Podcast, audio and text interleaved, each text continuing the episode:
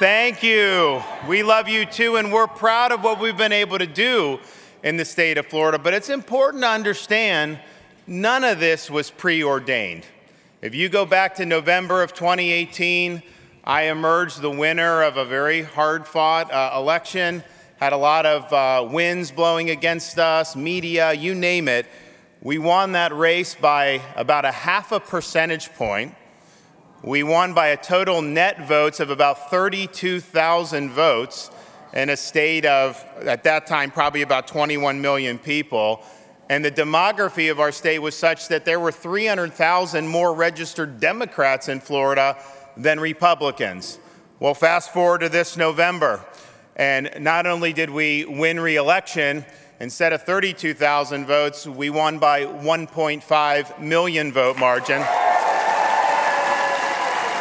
the largest margin for any governor race in Florida history, nearly 20% uh, of the vote margin, and we got the highest percentage of the vote that any Republican governor candidate has received in the history of the state of Florida.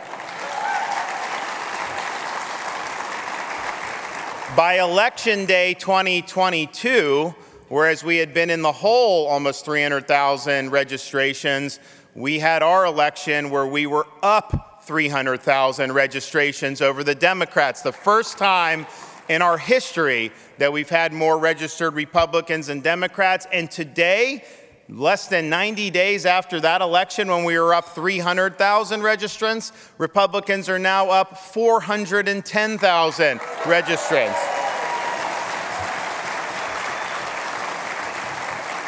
We also stand here today as the nation's fastest growing state. We stand here today as the, na- as the state leading the nation in net in migration, not just last year, but over the last few years. We are number one in the country in education freedom. We are number one in the country in parental involvement in education, and we are number one in the country in public higher education. Many of you know we have no income tax, and hence we have one of the lowest per capita tax burdens of any state in these United States, as well as one of the lowest debt burdens of any state per capita in these United States. And we're currently enjoying the largest budget surplus in the history of the state of Florida. So, so, so how did we get here? Because uh, I think it's a lesson that can be replicated in other states and, and throughout the country. So I take office in January of 2019. And a lot of people were saying, look, uh, you know, it was a very close election, very closely divided state. And in fact, if you look at the decade leading into me getting elected governor, 2010, governor race, one point margin. 2012, presidential race, one point margin. 2014, governor race, one point margin. 2016, presidential, one point margin. And of course, mine was even less than one point. So that's the political terrain that you're facing. People said, you know, you got to probably trim your sails a little bit. Uh, you got to understand that, that, this was a very close election and, uh, and just be mindful of that. And my view was, you know, I may have gotten 50% of the vote, but I earned 100% of the executive power, and I intend to use it.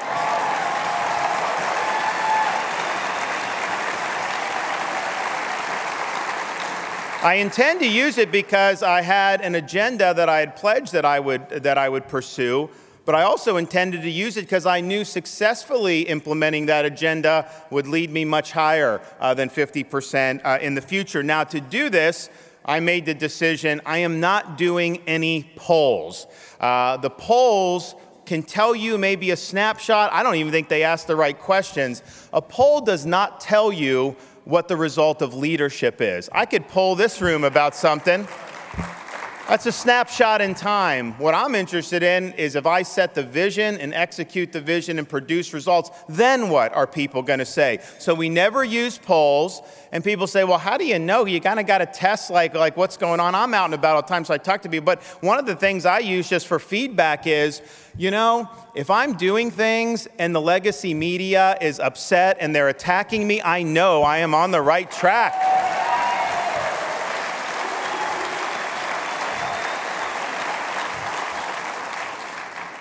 I made sure to get all the different authorities that I had constitutional, statutory, customary. What can I do alone? What do I need the legislator for? What can I do vis a vis local governments, like removing these election officials? So we knew uh, the powers. And that's important because you're an executive. You're not the, the king, you're part of a constitutional system. So you have an agenda, and you got to get the agenda to stick. So you got to know what levers to pull, and you got to know where the, where the potential landmines are. So we understood that um, on day one. And we also uh, had the view that I'm not just going to sit back and, and hope that good things happen or be reactive to what the media is doing. I'm going on offense. We're going on offense every single day. And we made a big impact in that first year, and people were like, wow, this is uh, uh, what Hamilton called energy in the executive, and we were proud of that. Then COVID hit, and that kind of upended everything that, that was going on. And, and I was in a situation, given our state's unique demographics, one of the largest states in the country, massive metro areas all across the country, one of the most elderly populations uh, in the country, that I was targeted by the media because they wanted Florida to fail. And so we as a leader had to make the decision. Because, you know, the safe thing to do is to just say, you know, these health bureaucrats are telling me I've got to do all these things, so I'm just going to do that and I'm going to say, What do you want me to do? That's what the medical people are saying. But that wasn't the way I saw it. You know, I believe when President Eisenhower gave his farewell address, he got it right. He said that, you know, with science and government research and all this stuff being intermingled, there's a danger that public policy itself could become captive, captive to what he called a scientific technological elite. He warned against that. He warned, it was basically warning against people like Dr. Fauci, because they do not have because they do not have the capacity to get outside their narrow window and understand all the different competing factors in society. It's really up to the leader, the elected leader, the statesman, to harmonize all those different things. And so we made the decision uh, we are going to defy the experts. We are not going to allow the state of Florida to descend into some type of Faucian dystopia.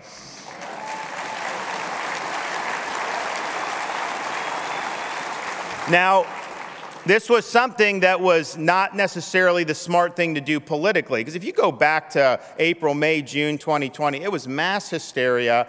Uh, anytime you were doing, thinking for yourself, they would come after, they were coming after me big time. I had a lot of my own supporters saying, man, you got to do something different because you are getting hammered day in and day out. Uh, but my view on all that was, as a leader, I got to look out for the people that elected me. I got to look out for their jobs, and I have to prefer their interests over my own interests. So I didn't know what the politics would do. I thought maybe it would end up being bad for me, but I was perfectly willing to accept those consequences if I knew in my heart I was doing what was right. And And the funny thing happened what the people of Florida saw, even though, you know, if you looked at these polls and the media would put out, the businesses, the schools, everything we did, uh, I was on the wrong side of opinion according to what people were saying. But you know, what I think the people of Florida saw is this guy knows his stuff. Uh, he's got the vision, he's standing his ground, uh, he's not backing down. And after a few months later, people had been converted and we started to develop a culture of Florida that, yes, you know, we are doing it different, um, and we're the free state of Florida. So that was a huge, huge test. We all had to face it, but we're proud of being, being one of the few uh, who stood up when it really, really counted. And I think if Florida had not done what we did, uh, I think the lockdowners would have won. Uh, I think the vax mandates would have won, and I think this country would be less free than it is today. But that's just not that's not really the only way, reason why we're the free state of Florida. What I tell people, and I think most of you know, that freedom is under attack not just by what happens in the halls of legislatures, not even just what happens at the hands of our bureaucracy, which is really serious, But you have leftist ideology that has taken over so many institutions in our society. You see it in K 12 education, higher education, corporate America, tech, all these different things, and they're trying to impose an agenda that is antithetical to our founding principles and to the survival of freedom. So in Florida, we believe a key part of freedom is to protect our people from the pathologies of the left being shoved down their throat in institution after institution. And so we're on offense across all of those institutions.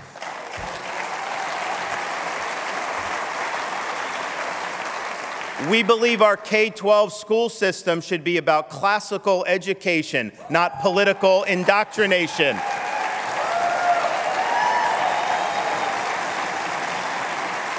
We've led the nation on school choice, and we are expanding that this year. We are also the only state that I know of that's taking on school unions. We are going to institute paycheck protection for all teachers in the state of Florida. We have banned critical race theory in our K through 12 schools because we're not going to teach our kids to hate our country or to hate each other, especially on your taxpayers' dime. And when we had a recent thing where the College Board was proposing a new AP course in African American studies, we looked and we said, okay, there's three sections, and then there's a fourth section, which is Marxist studies. They had queer theory. They had gender ideology. They had reparations. They had BLM. They had all this stuff. And so I don't think Florida was the only state that actually found that objectionable. It clearly doesn't follow our standards. But we were the only state willing to stand up publicly and fight it. And the reason is very simple. You know the reason. The minute we did that, what were they saying about me? Calling you names, doing this, doing that. But we cannot allow the left to have a veto over us doing what's right just because they're going to call you bad names. And we don't allow that in the state of Florida. So we stood up and the College Board took the woke out. So that is a victory for education in this country. We've also been on the front lines on fighting gender ideology in our schools. We even had a little kerfluffle with a company that has a, a, little bit of a footprint in the state of Florida. They didn't like the fact that we were saying no to sexualizing young kids and having gender ideology. And a lot of people said we couldn't do this because they're too powerful and they always get their way. But we had news for them. They don't run the state of Florida. We run the state of Florida. So we signed it in the law. We did what was right. And we fought back. And now, because we did that, this week, next week, sometime in the next few weeks, I'll be signing legislation that will finally and permanently remove Disney's self governing status in the state of Florida. They're going to pay their fair share of taxes, they're going to pay the debts. And nobody in Florida is going to have to pay more. And it's very important. And you know, when I was doing that, there was a, there was a big uh, spasm with the media. And what they tried to say is, oh, DeSantis saying because Disney, they're too powerful, he can't do it. I did it. And then, like, well, the Disney employees are going to penalize him for standing up against, against that. Well, most Disney employees live in Osceola County, and a Republican governor candidate hasn't won that in quite some time. Uh, until me, and we want it going away. So it just shows you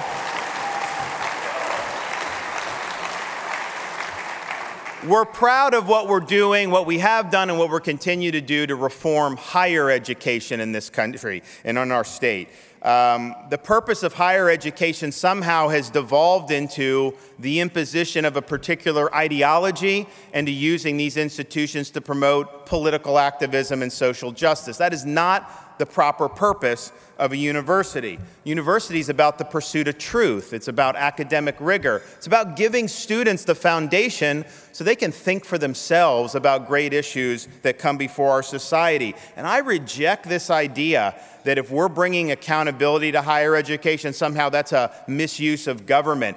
These are public institutions that are funded by the taxpayer. They don't have the right to do whatever the heck they want to do with your money. So we're bringing accountability. We've already enacted reform to tenure. Now, in the state of Florida, all tenured professors must undergo review once every five years and can be let go by the Board of Trustees.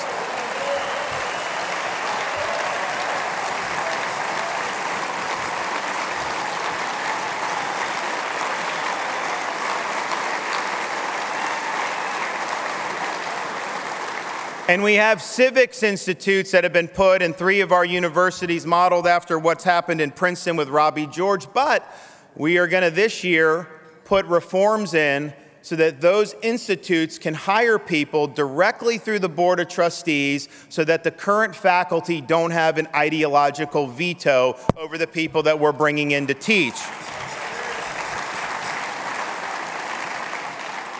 You may have heard, uh, you probably never heard of this place before two months ago, but more recently, we had a small liberal arts college in Sarasota called New College.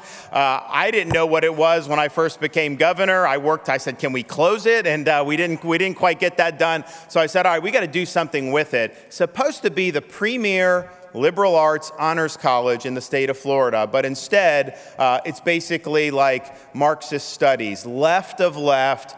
I mean, just totally unproductive. And so we put seven conservative board members at the university. They've replaced the president. And they have a mission to turn it into whatever it is now into the premier classical liberal arts education in all of the United States. We announced this year, and we'll get it done through the legislature in our upcoming session, and I think we'll be the first state to do this the elimination of all DEI bureaucracies and bureaucrats in every university and college in the state of Florida. This is basically like Maoist in what they're doing by trying to impose this type of leftist ideology and worldview. Bad enough when that's in the classroom, but to make that the official policy of the administrations in all these universities. And so this has grown like wildfire all throughout the state, all throughout the country. Um, and in the state of Florida, um, it's about to die a sudden death.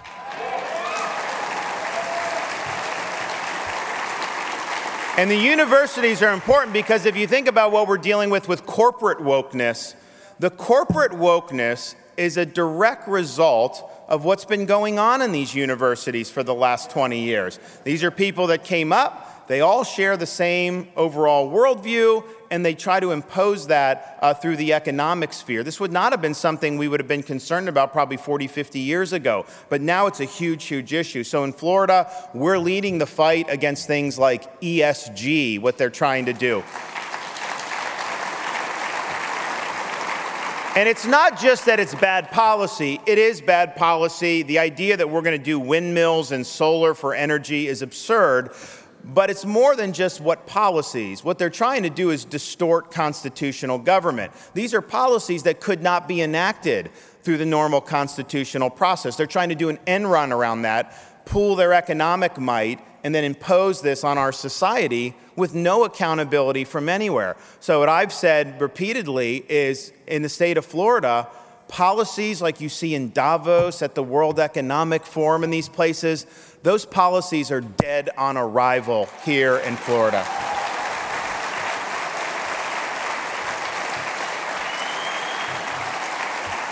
And we've got more to do in the corporate sphere. We're going to do anti discrimination in the financial institutions so that they can't discriminate against gun shop owners or Christians in their banking practices.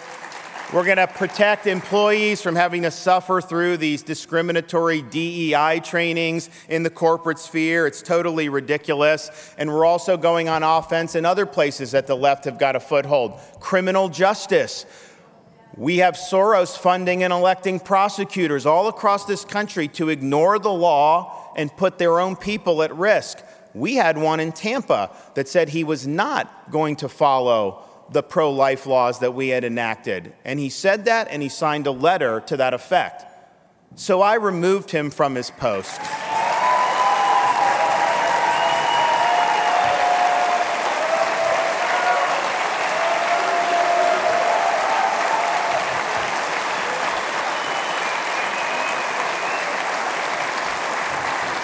It is our responsibility and duty in the state of Florida to fight the woke wherever it may be.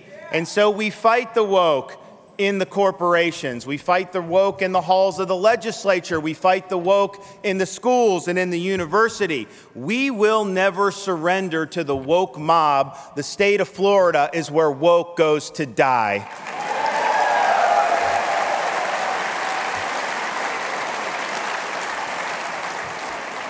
Now, we're proud of all that we've been able to do and lead on. I tell you, the indispensable element that we need from elected officials in particular is you can be right on the issues, you can understand them, but you got to have the courage of your convictions to stand up when it's not easy. Because when you're going after these sacred cows of the left, they don't just take that lying down, they come after you. It's not always easy to have to deal with that. So you got to be willing to stand strong, not back down, and you got to be willing to tell it like it is. And I can tell you in Florida, if you ask people about me, people that, that, that like me, but even people that may not have voted for me, they will all acknowledge that I stand for what I believe in and I speak what I believe.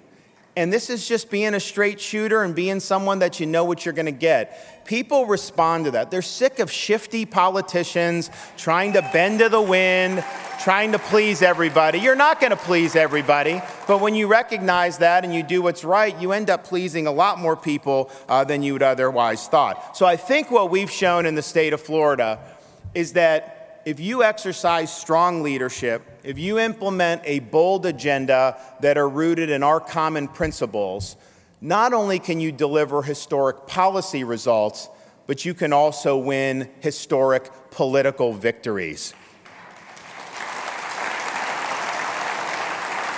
I mentioned uh, the great margin we had, and I thank Floridians. We had a lot of great support from pro life Floridians who were very instrumental in getting us where we were.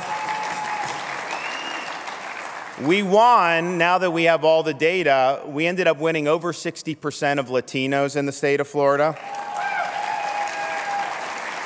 We won right here in Miami Dade County, first time in a generation. And not only did we win it, we won it by 11%. Uh, we flipped Palm Beach County for the first time in 40 years.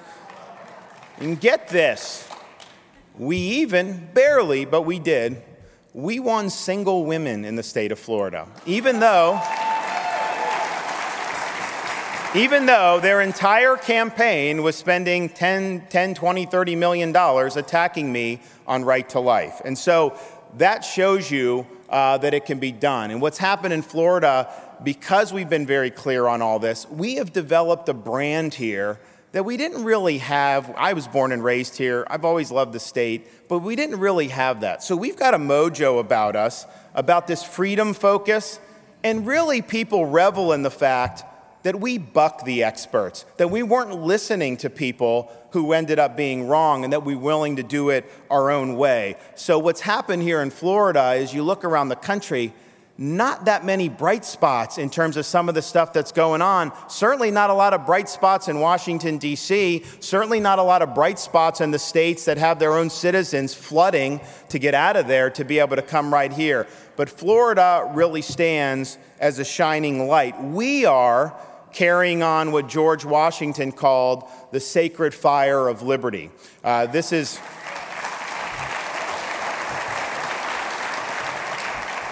This is a fire that burned in Independence Hall in 1776 when our founders pledged their lives, their fortunes, and their sacred honor so that they could establish a new nation conceived in liberty. It's the fire that burned at a cemetery in Gettysburg when the first Republican president pledged to this nation a new birth of freedom. It's the fire that burned on the shores of Normandy when the Band of Brothers showed up to end Nazism and to save freedom in the world. It's the fire that burned on the steps of the Lincoln Memorial when a young preacher said, The Declaration of Independence says what it means and means what it says. It's the sacred fire that burned when a resolute president stood at the gates of the Berlin Wall and said, Tear down this wall. We are proof that that fire can burn still. We are proof that that fire can burn not just in Florida, but in other states and indeed everywhere across these United States. Just stand for what's right. Just trust in the Lord and don't ever, ever back down. Thank you all. God bless.